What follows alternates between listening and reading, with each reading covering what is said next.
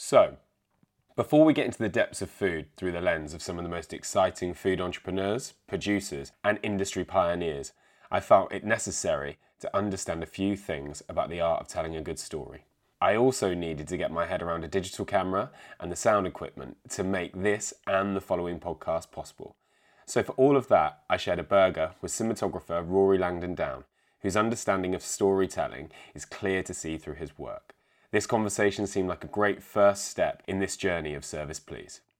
We talk about his clear ambition to enter into the filmmaking industry and how he continues to refine the craft.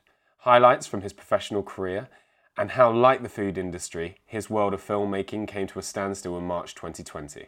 The unforeseen challenges during that time and how not being able to work catalysed him to start a project that entailed taking a different portrait of a stranger each day of 2021 and telling their story.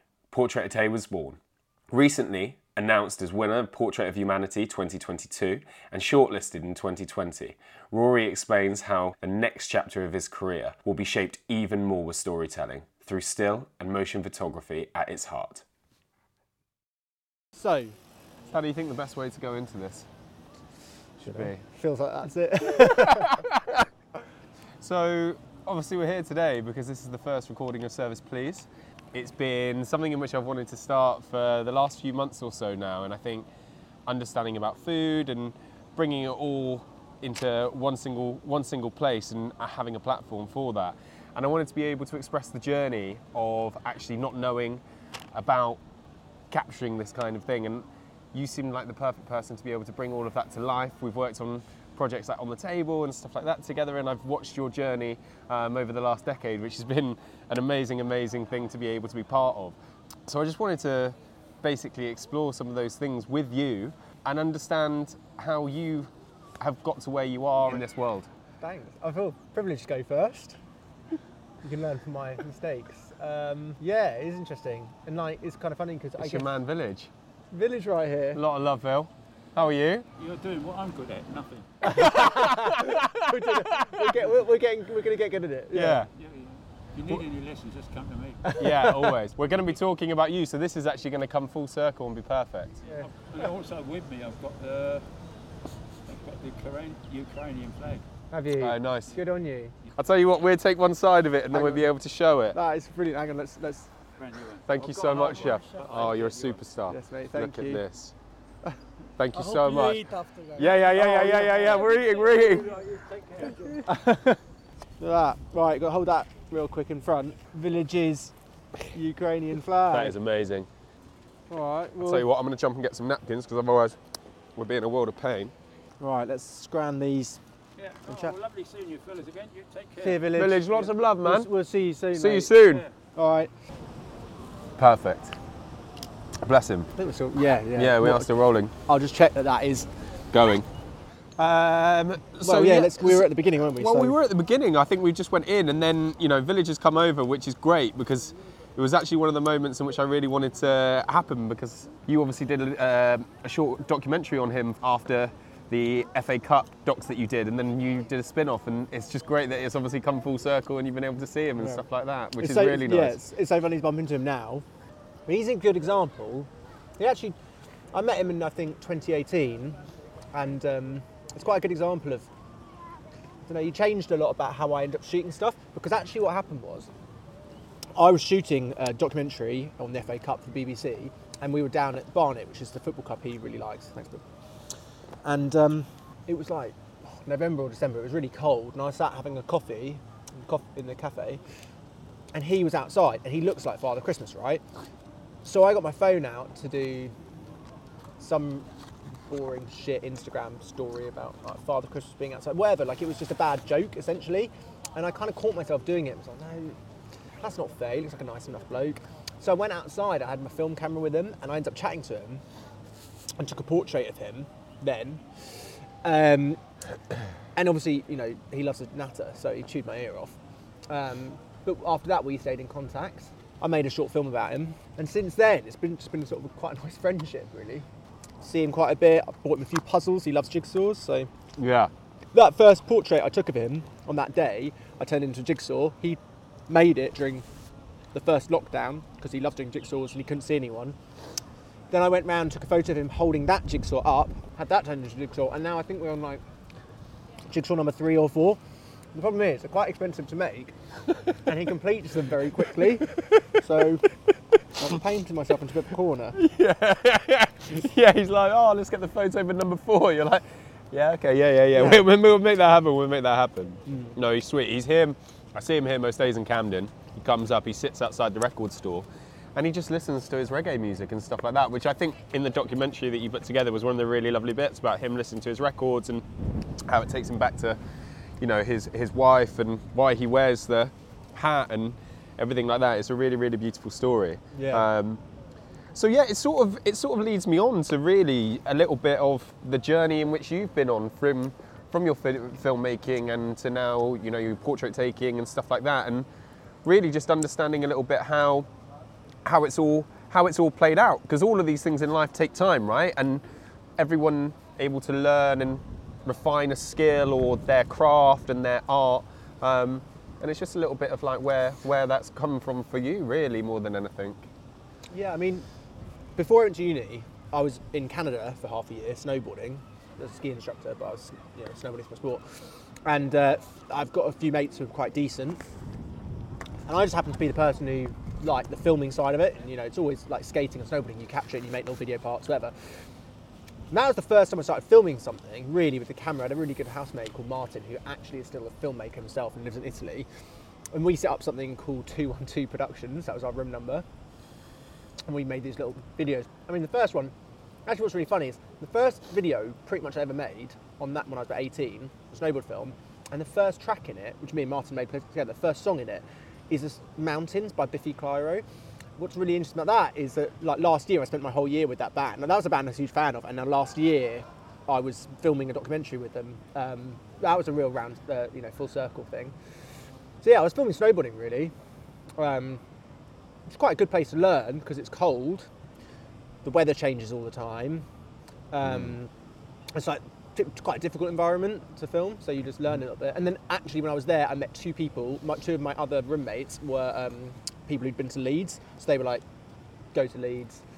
Uh, so then I changed my course, did broadcast journalism. I thought I wanted to be a journalist for a long time, and then I realised when I was on my course, the thing I really, really liked was the filming side of it more so than the like the legal journalist side. So I did my course, I finished it, but the filming was what I was mostly interested in. And all that time, I was still filming skiing and snowboard films for Leeds snow riders, which honestly, like, do you know what the first job I ever got was this guy called Nick Coates, who was the president. He's a really good mate of mine, but he was the president of the Leeds snow riders, the year above me, two years above me, and I was like, this guy's cool as fuck, like long blonde hair, like handsome snowboarder guy, like you know. And he came over because he heard that I filmed stuff, and the guy who used to film stuff called Jimbo had left, so he uh, he came over to me in the student union. I was like, hey, Rory, and I was like, yeah, yeah. He said, and I was fresher, and he's like, look, we need someone to do some filming for the society, and we can give you a free holiday to go to Val d'Isere with the snow Class. riders. Class. And I was like, fresher. Class. I mean, that was worth you know, 400 quid. I mean, that was like Yeah, a lot of money. Oh, yeah.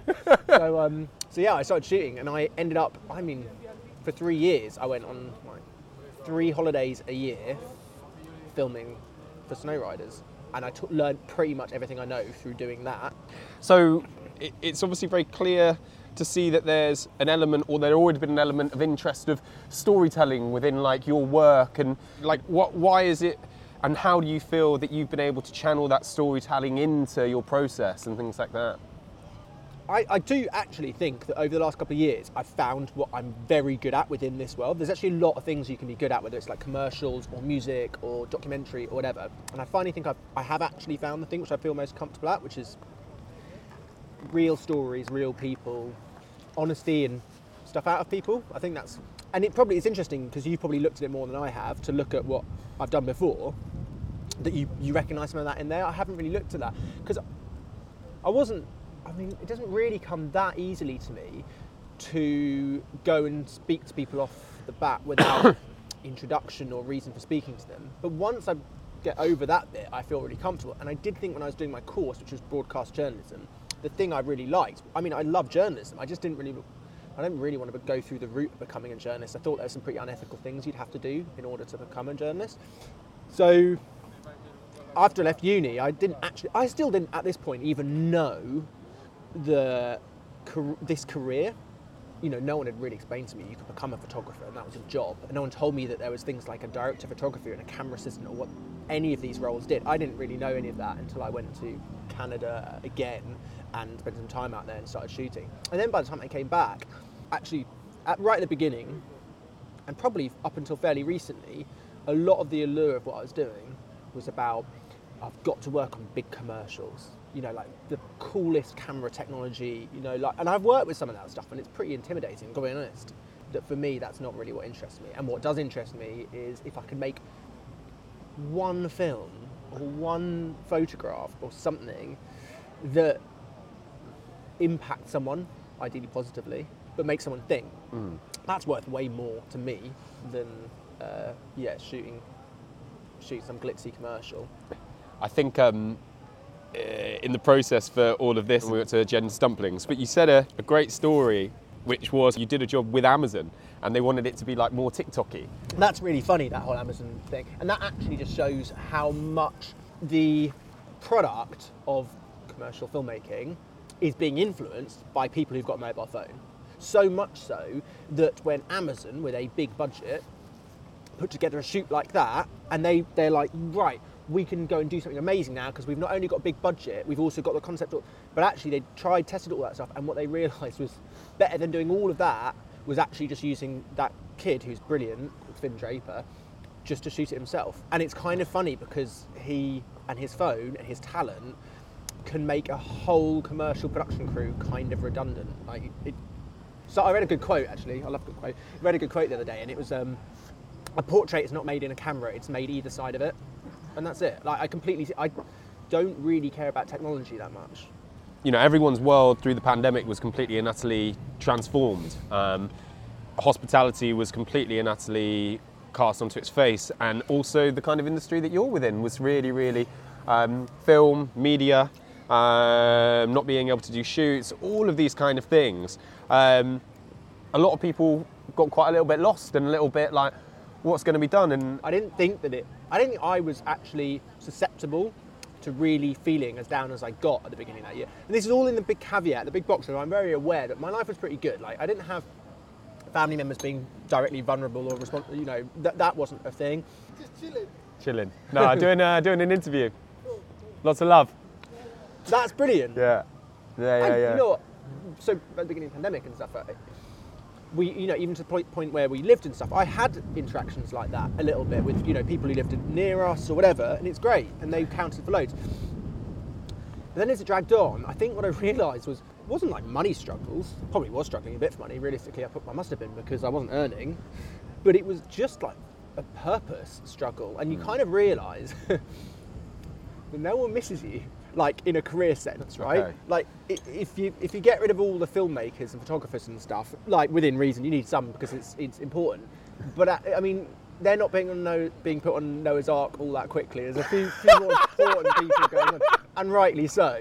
But so I think I realised, uh, you know, after a while, I was like, "Oh, I don't know, like what the hell am I doing? That's when I made London Isolated Yeah. as well, which was, you know, that video is kind of just going to constantly. It's only going to get better.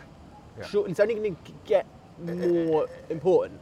It was kind of exciting in a bad way. I mean, the the heaviness of what uh, we were about to go through hadn't really hit home. Now, with perspective, it probably sounds a bit weird to say it was exciting, but at the time it was. I cycled around an empty London, so that was interesting. And but when I did it, I mean, I didn't really do that for that was like a career gay thing. I've always done things for myself. You know, I, there's there's always work I have to do, pays the bills. That's how I do it. But I think it's really important to constantly do stuff which I can show people as best representation of like who I think I am in terms of creative process and stuff.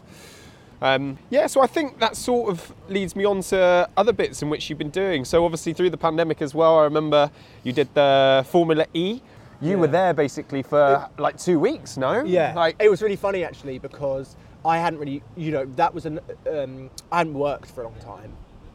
I, I hadn't worked for maybe four months before that, and I was desperate to work. And then I got this job doing it. It was two weeks in Germany, and I was like, oh for fuck's sake, which is ridiculous.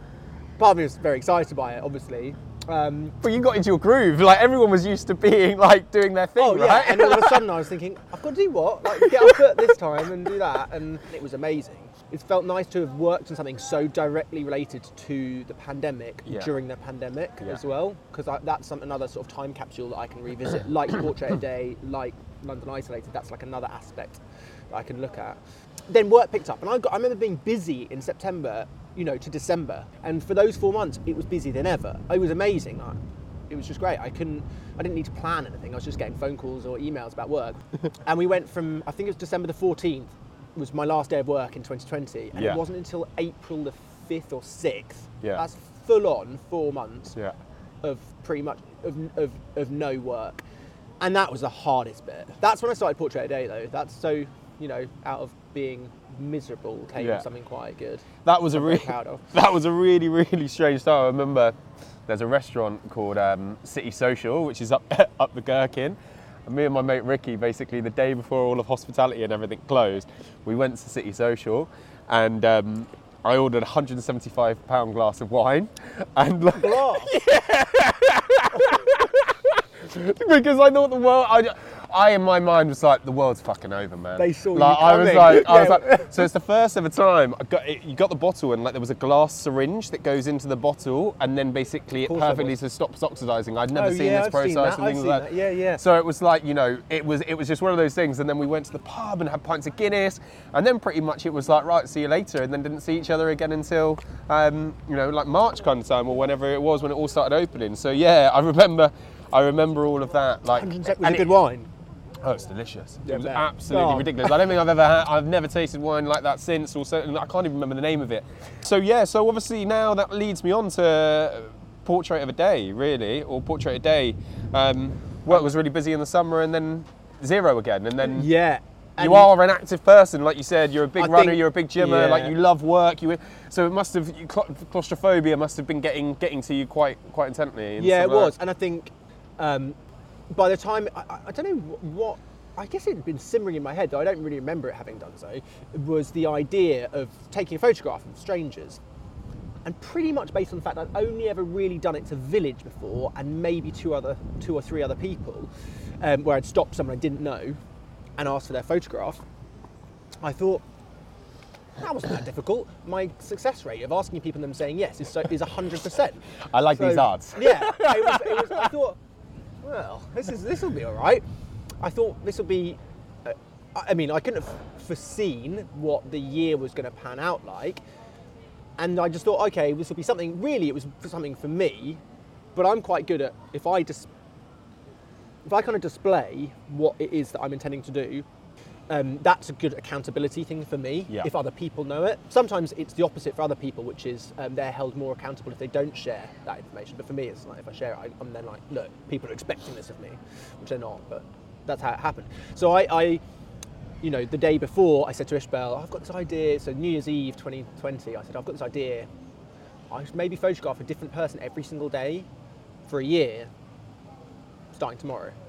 And she normally kind of dials me back a little bit and says, well, why don't you do you know, one a week or one a month or something like that? Because she can see that sometimes I bite off more than I can chew.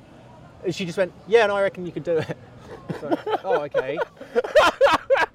So I, I, I sat down and used my limited Photoshop or whatever skills to write portrait a day over an old photo taken in a very sterile font like Arial.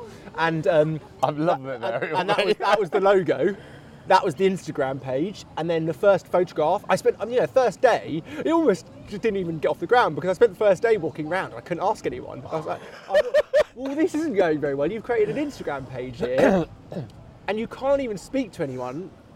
do you think artistically you'd set a precedent in your head what these photos had to like be or something like that for that particular time like was it the nerves like Yeah, was I it what was it in that, that was that barrier I, for you I, I think at the time I really had no idea what it was going to be. I, I think I probably wishfully thought that every single portrait was going to be National Portrait Gallery level. That's just not what's going to.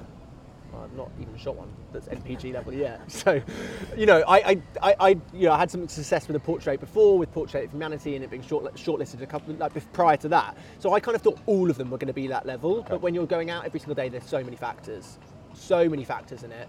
Um, and honestly, I remember it was like jumping off a cliff. It's like, all right, well, I'm committed now. I, at that point, I kind of thought there was absolutely no way I was not going to make it to the end of the year. I also had never ever really had a concept of how long a year is until I watched every single day. Wow. It's you know every single day. I read this quote which was like, "We're told that there's 365 days in a year, but have you ever actually counted?" and it's like, you know, like this whole idea that we just kind of take stuff. And I was like, "Oh no, I've counted now. I paid full attention of how many days there were." And um, And, and and did that center you out of interest? Like actually, like understanding the days. Do you think that was productive in other parts of your life? Do you actually found was it a bit of a drain, a draw? Like actually a bit. Okay. Yeah, I I love the project. Uh, the project was schizophrenic, to say the least, and it's quite could talk about it now because I put my camera on me like this today, hanging off me, for the first time in ages. Last year, every single day of the year, every single day, my camera was here. That's no exception. Every single day, I would go to the gym. I would go to the shop around the corner from my house and take it because if I didn't have it, that would be the day I bumped into someone ideal to take a photograph of. Um, it became so much so that I would drive or walk along, and all I would do is this, just looking at Scanning. people, just scanning the whole time. Drove Ishbel insane. I would just drive and see people, and then I wouldn't know where to stop the car because it's in London. You can't park the car anywhere. And then you, I remember there was one point where I had struggled all day to take someone's photograph. All day, I couldn't do it. I couldn't find anyone, and I was being useless and weak-willed, and I couldn't do it. And I was driving back home from wherever I'd been, and I stopped at these traffic lights in Streatham, and I parked like literally at the front of the traffic lights, pedestrian crossing, and a guy walked across and kind of stopped in front of my car and like looked at me. He was in cowboy boots, double denim, and a Stetson with a tiny little Chihuahua, and I looked at him and I was like, "That's my portrait," and there's nothing I can do about it because I'm in the middle of three lanes going like through. And that's it. And I was like, this is a joke. I'm being like cock teased by a portrait that I've been seeking all day. Class. And you know, because someone like that's relatively easy because if the person you're photographing can see the portrait, if they can understand why they're being asked, then it's very easy to get a yes. So someone in a Stetson, then they can understand why that might be interesting for someone to take a photograph of. And chances are they've probably been asked before. And actually, what I realised was that the thing I became really interested in was taking the photographs of people who weren't uh, used to having their photo being taken, because if I was in Camden, I mean, literally behind us, there's Zombie Punk, who is known. I I walked past him several times, and I never wanted to take his photograph deliberately because. As nice as he is, and we Yeah. just had a good conversation with him, he Yeah. charges a pound to have his photo taken, Yeah. and every person walking over that bridge has taken his photograph. That doesn't really interest me. What would interest me is, I don't know who I'm looking at right now, but this guy, he's pushing a lock over there. Yeah. Let's go and chat to him. That's his boat. How long's he been on the water? What you know? You always been on a boat? How's that been during COVID? Bet it's cold. That, that's that's way more interesting. To, you know, chat to, for me anyway. So that's what I started realizing. But they're also harder because you go and ask them and you say, "Hey, excuse me, I was wondering if I could maybe ask you a bit of a strange question." Which is, by the way, how I would open most of the time. And what I realized was, that was every single time like someone would say no to me, I'd walk off and I couldn't shake it. I mean, I, I would think, what did I do? Why did that person say no to me? Blah, blah, blah. And it would bother me. Um, and then I realised that when people said no to me to the photograph, they weren't saying no to a conversation. So what I would try and do to make myself feel better, at least be like, absolutely, like, no worries, that's, that's completely fine. And, you know, hope you're having a good day, you know, what are you guys up to? Or something. Just have a conversation so that it ended that uh, interaction on a more positive note. Yeah. But yeah, it was good. I mean, it's tough though. It was really tough. I don't. People kept saying, "Oh, so another year?" I was like, "Absolutely not." you know, at the end at the end of the um, yeah New Year's Eve, we spent it together, and you came home and stuff like that. And I can remember you showed the photo, and I think we had the conversation. You know, how exhausting, and people asking, "Is it going to go on?" And you even alluded to it's draining. And the photo was, you know, a, a, a new baby or a newborn, basically, with the mother and father at St Thomas's. And I was like, for me, I was like, that is absolute genius because it's sort of like new beginnings, but it doesn't mean it's new beginnings for Portrait a Day. It's new beginnings that it can be something else, and there are different things. And this was a project that's coming to an end, but it, there is the, there is something even more beautiful that is beginning from it. That, that's what I took from that image. It was really, really powerful. Really, really powerful. I, I felt. Um, I don't know. The, the last day was so difficult.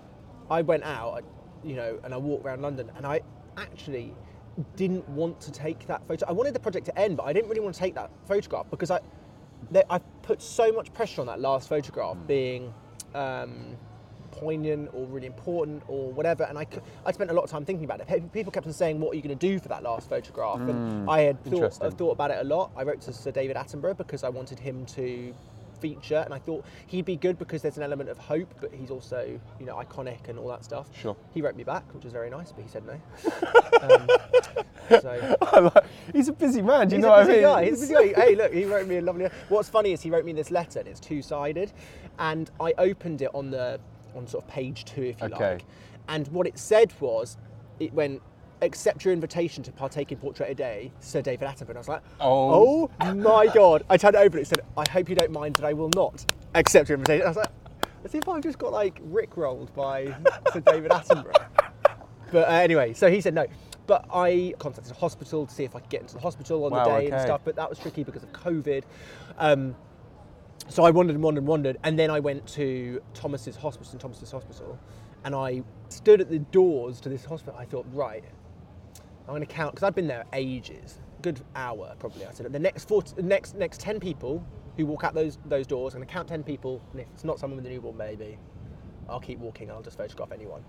And ten people walked out, and it wasn't anyone with a newborn baby. I mean, it was like three people who'd been who were you know labourers or something inside the labour being an operative word, but a worker inside the ward, and um, and you know a few other people. And they came out, and as I was walking, I was like, right, that's it. I'm walking, and I walked in this. It, it's on like a you know, the outside bit is on two tiers, and below is a car park or something. And I just looked over the side. I looked over, and this couple, I've forgotten their names. I could check it in the book, but the baby was called Ulan, and they uh, came out, and they they couldn't look more like new uh, parents.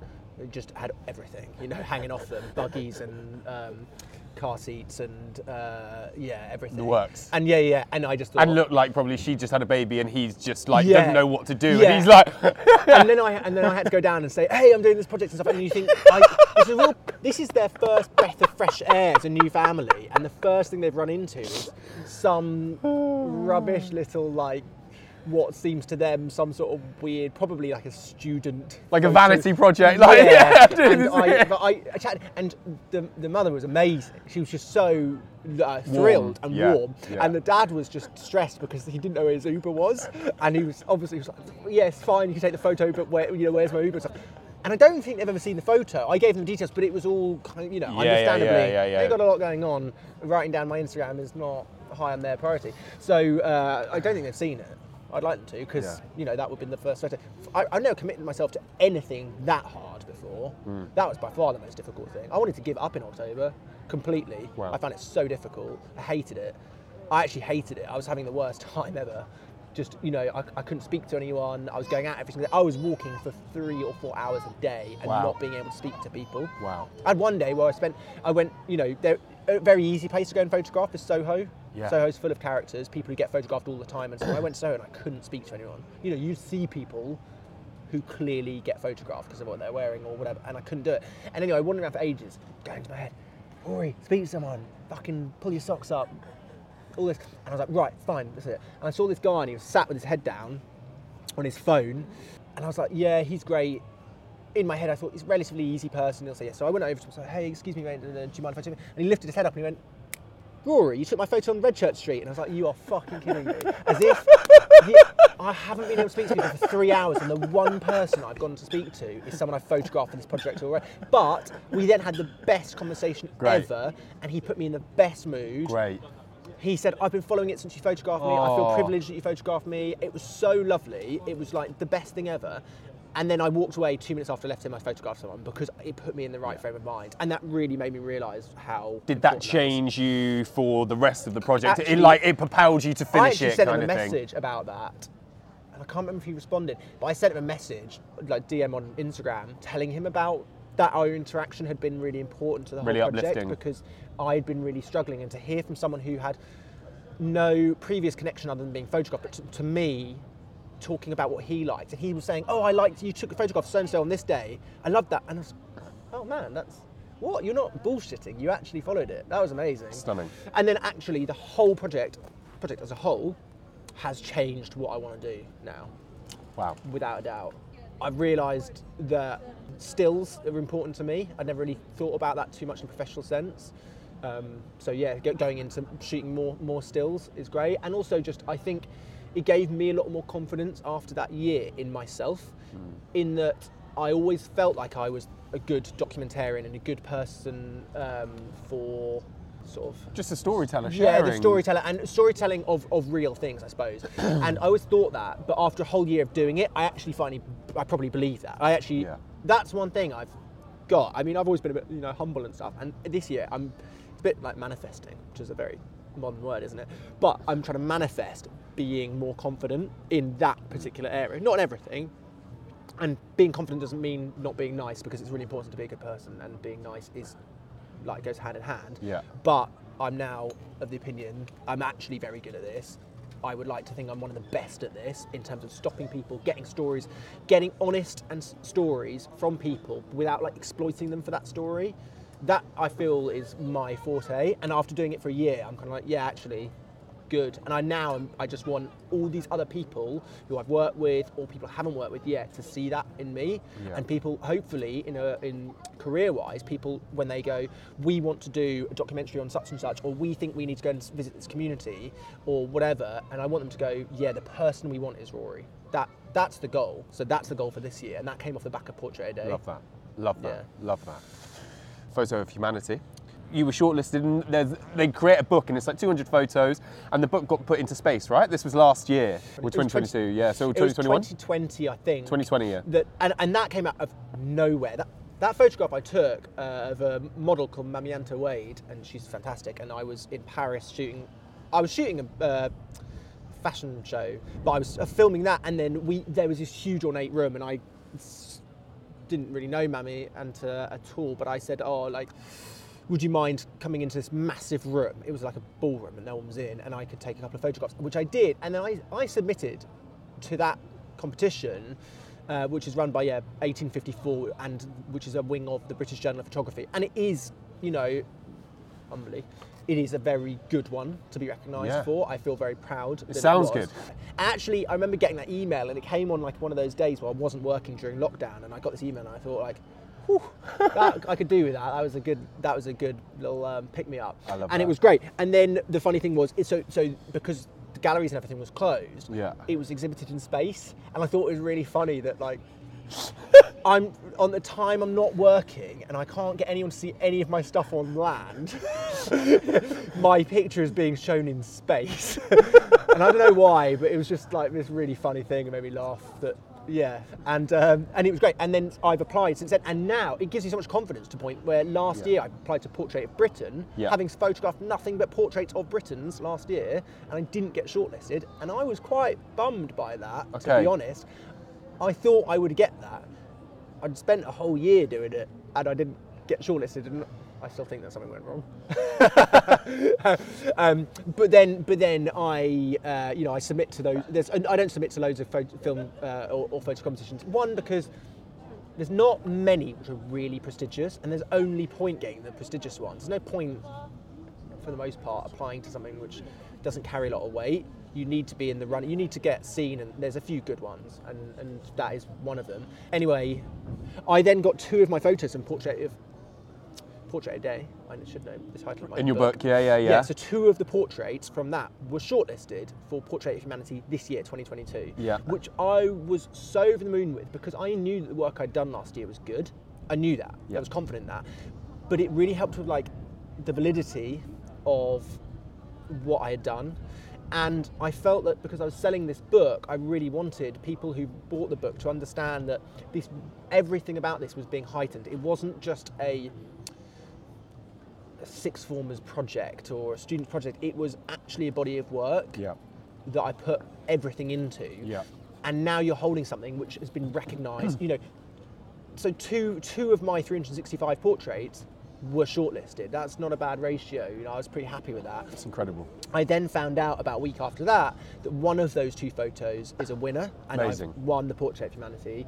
Um, Which, is the photo? uh, it's brilliant. It's actually really funny because the photograph in that it's um, of a drag queen in Soho, and it's the only one in there which is named unknown. I got Oh, the first wow. name of every single person I photographed, but that person was more than happy to be photographed, but they didn't want their name to be taken, which is just kind of a, I don't know. It's just funny. I said, you know, I remember having the conversation. I wrote it out verbatim in the book as well, how the conversation went. I said, "Oh, hi, excuse me, do you mind if I take your photograph?" And they said, go, like go on then or something. So flippant and dismissive, but but it was a yes, which is weird. I dealt with rejections and yeses, but I hadn't really dealt with a yes that was kind of in the tone of a rejection before, which was quite strange. And they said anyway, so I took the photograph, and then I said, oh, um, you know, I'm I'm Rory by the way. You know, what's your what's your name? And he said, oh no, we're not doing that. that was it. So it was great. No, no. Brilliant. We're no, not we're not doing that. that. We're not doing and I that, thought, darling. fair enough. That's great. Well you don't have no one has to give up Yeah, anything. fair. They don't want to. Fair. Um, And the process of making the book, obviously, this is the first time. It's is it a self-funded book? Is it is it like did you go to any publishing houses, anything like that? They will, how, how did how did that all come to go? self-funded, Self-funded. I um, yeah, I went. I contacted. I I didn't know it was going to be a book. Um, that wasn't really a goal of the project. The project honestly was an Instagram account. So people kept on saying, "Oh, it's going to become a book. It's going to become a book." I thought, yeah, I think it will. But I had no idea what that entailed. But I thought, if it is going to become a book, it's got to be very, very good. It, like, if I'm going to do this as a book, this isn't going to be a some I don't know snapfish or whatever they're called. Those you know thing. It's not. That's not what this is. This is going to be whatever it takes and make a book that when I receive it and I give to people, it, I'm proud of. So that actually pretty much started with two things. One, a friend of mine called um, Alex Milnes or Zander. uh, I had um, dinner with him, and seeing as it's a food podcast, I can, it was at St John. Yeah. So it was brilliant. Great restaurant. Yeah, great restaurant. And we were we were sat at St John, and we were having a really good meal. And I chatted to him, and, and he works for Wallpaper magazine, and he said to me, "Oh, I think you know." He he wasn't even really asking me the question. He said, "Oh, so you know, wh- wh- how's the book coming along?" And I was like, "What do you mean?" I haven't even thought about it. He said- And he was like, "Well, this is being a book, right?" And I said, "Well, I'm thinking about it." He said, "Well, it, it is a book. Like it is." So he said, "Look, you've got to go and speak to this guy, Paul Burman at FE. Uh, no, he's not called Paul Burman. He's called Paul someone else. Anyway, at FE Burman, printers in Bermondsey. He said, "You're going to get a book printed. Go to Paul." All right, so I don't know anything else. I'll go down to Bermondsey and tell him I want to print a book. it's here. It is. It's on Instagram. you know, like, what am I? So, but but you know, Zana was great, and he, he just he gave me that confidence, which was great to hear from a friend of Yeah. mine, but someone who actually he knows his shit in the industry. in the industry. and also, it was so. F- it wasn't like the tone, the tonality of his voice. He's like, "So how's the book coming?" Yeah, yeah, Like yeah. it just rolled, like you know. so you know, carried on tucking into my nice pork sandwich or whatever it was at St John. Yeah. And I thought hmm, maybe it should become a book. And the next person I spoke to, which was the first design, I, I mean, was Tom Shuttleworth. Yeah. So Shut, and uh, uh, you've obviously worked with him before. Yeah, yeah, yeah. But he's also a really good friend. Yeah. He understood the project, and I sent him an email and said, you know, work, work channel, work line. This is what I'm thinking of doing. I don't know if you do editorial stuff. I don't know if you do books, but I would love to work with you on this. And he literally was like, all right, come in tomorrow, and you can meet with Freya, Freya Bateson, and she's our uh, editorial designer At and sit down yeah. at, at Anatomy. So I went in and sat down with them, and I went, look, I don't really know what I'm doing, Yeah. but I want to make a book and I want to make it look good. And Freya was just great. She just went, you're not meant to know what you're doing. You keep taking the photographs, you keep writing the pieces, Yeah. we'll take care of making the book. Mate, massive, massive congratulations on that. Yeah, it's been a fantastic. Let me check the, that we're still rolling. we are, but I'll just stop and start again Yeah. so that we don't have to do it again. Yeah, good. Sorry. Yeah, so I think obviously with a food podcast, it's, it's essential to end on a note with understanding where you love to go to eat. And if you had to give that diamond of information or something like that, where is it that you love to go to eat? Do you know what? I um, I'm probably not going to be able to. I'm not going to say anything that's going to be a curveball. I don't think to anyone who'd be listening to this because the places I really like. So what I really like is I wear pretty much the same clothes every day. A white t-shirt. This is relevant to food, by the way. like trainers and a pair of like blue work pants. That's Yeah. that's that's it. And I like good food, but where I can wear that stuff. Okay. And I know that fine dining doesn't really exist anymore, but anything that close comes close to that Yeah. does not interest me. Yeah. So the places I, one of the places that comes to mind, which I love, is Leroy in Great. Shoreditch, Yeah. because the food is next level. the artwork is brilliant on the walls. It's got lovely, lovely drawings and illustrations around the place. Service is lovely. Building's great. Um, I've had that is and it's it's like the perfect Venn diagram of amazing food and not being pretentious. I Yeah. think. Love that. So I, th- I don't know. Have you been there? Yeah. Do you think the same? I enjoy it. yeah. Really, really. You seem good. hesitant. No, no, no. I really, really. Enjoy it. No, it's just it's always lovely to understand like people's experiences within but- food and things like so, that. and I think that, and um, I also like 1251 Haven't been to twelve fifty one. because I've worked with the chef James Cochran, Yeah. and I really like him. Great. Worked with him a couple of times. A very nice guy, um, and I like him. But his food, but again, good restaurant, not pretentious. Also, pretty cheap. Relatively, yeah. I'd say Yeah, I think a lot of these places, you know, you can get the lunch menus and things like that, and you get the whole experience, and it's just fantastic. I'll say know. Leroy. I think it's a cooler answer. Yeah, great. I, yeah, it's your answer. and if I had to ask you as well, who do you think, if you could take anyone, apart from obviously friends, family, and things like that, if you wanted to be able to share some food and get some knowledge from someone about something, who do you reckon that person would be? So David Attenborough said no. David Attenborough said no. I reckon he'd be good. You know, I reckon he'd be quite good at dinner. He probably goes to a lot of dinners that he he he he'd be paying 175 pounds for a glass of wine. Josh. Maybe you should go to dinner with him. Yeah, I thought it was the end of the world. yeah, man. yeah. He'll be getting I like, the apocalypse thought- glasses. Um, I I lo- I really love Louis Theroux for lots of reasons. I like his documentaries and I, find him interesting. I find him very funny. He, he likes hip hop as well, which I do as well. So that'd be interesting. I think I think he'd be good, good company. But I also have listened to a lot about him, and I'm reading his book or his second book at the moment. Yeah, I think I I, would. I think for I'd your like to go world, it seems like a good match, you know, to be able to get some get, it- get some inside knowledge, like everything up like that. just being like a dinner of two people asking questions and no one answering anything. So I don't know. Maybe that's not very good. You know more about the waiter by the yeah, end yeah, of the I- experience. yeah, me, Louis, and then the person serving us. I think.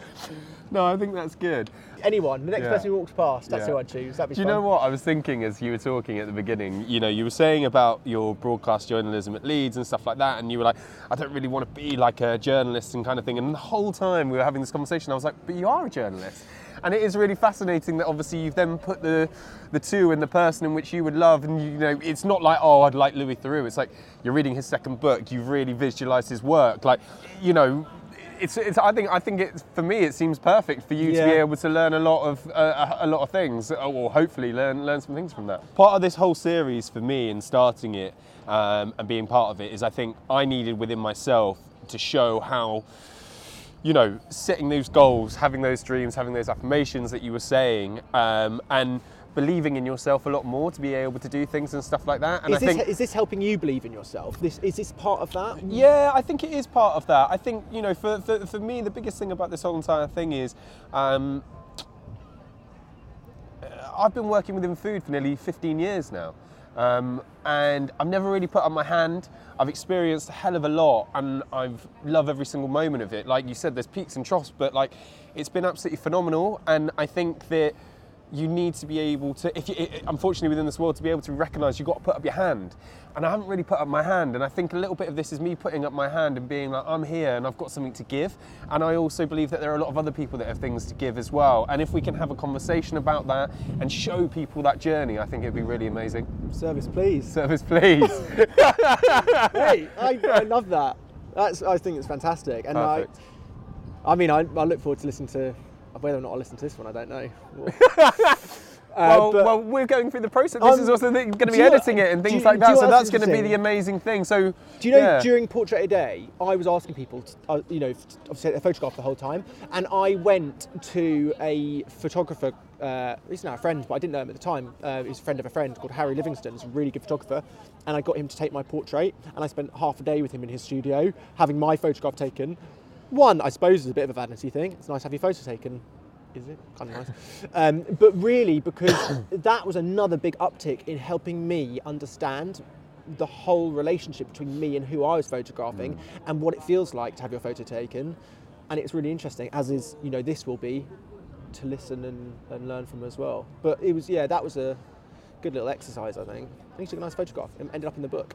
Fantastic. Yeah. Love that. Yeah. Well, thank you. This has been absolutely amazing. I've I really, like really enjoyed the shake hands. I feel like there's a moment. you know? Well, I was thinking the yeah, same. I was really. I was like, "Did you shake hands, three hugs. I don't oh, let's come on. Yeah, there we go. Oh, I love it. I love Yeah, it. I love it. Well, Perfect, mate. That was amazing. That was really, enjoyable. Yeah, I really, really enjoyed that. Thank you so much. And it was so much more natural and things like that. It was really, really lovely. Thank you it felt making. natural for me, and that's really nice because, well, it, it's not necessarily natural being interviewed, but it, what is natural is having a conversation with you. But I think that's a real forte of you. In fact, hey, look, we're still recording, so you can use this or not. But I actually don't know if I told you this before. A lot of the time, I struggled, and this isn't to say that you don't struggle, but um, I would, when I was struggling with speaking to people last year, I was thinking of you Oh, and how you're good at listening, you're good at asking questions. You seeming to me you're, you're very confident, but I know that that can be different. I, you might seem confident. I don't know whether you are always confident or, or not. But Yeah. but that and I thought how you are completely what is the I'm trying to think of, the, of, an intelligent word to say that you you fit perfectly with whoever you're talking to, prince or pauper, you know, and you don't change who you are depending on who you're speaking to. Bless you. And I think that's really really admirable. bless you. That's it for the first episode of Service Please. Please give a follow and share on socials at Service Please to help amplify the voice of the hospitality industry and enable more people to understand the innovations and daily struggles of one of the most dynamic sectors, and of course, the tastiest.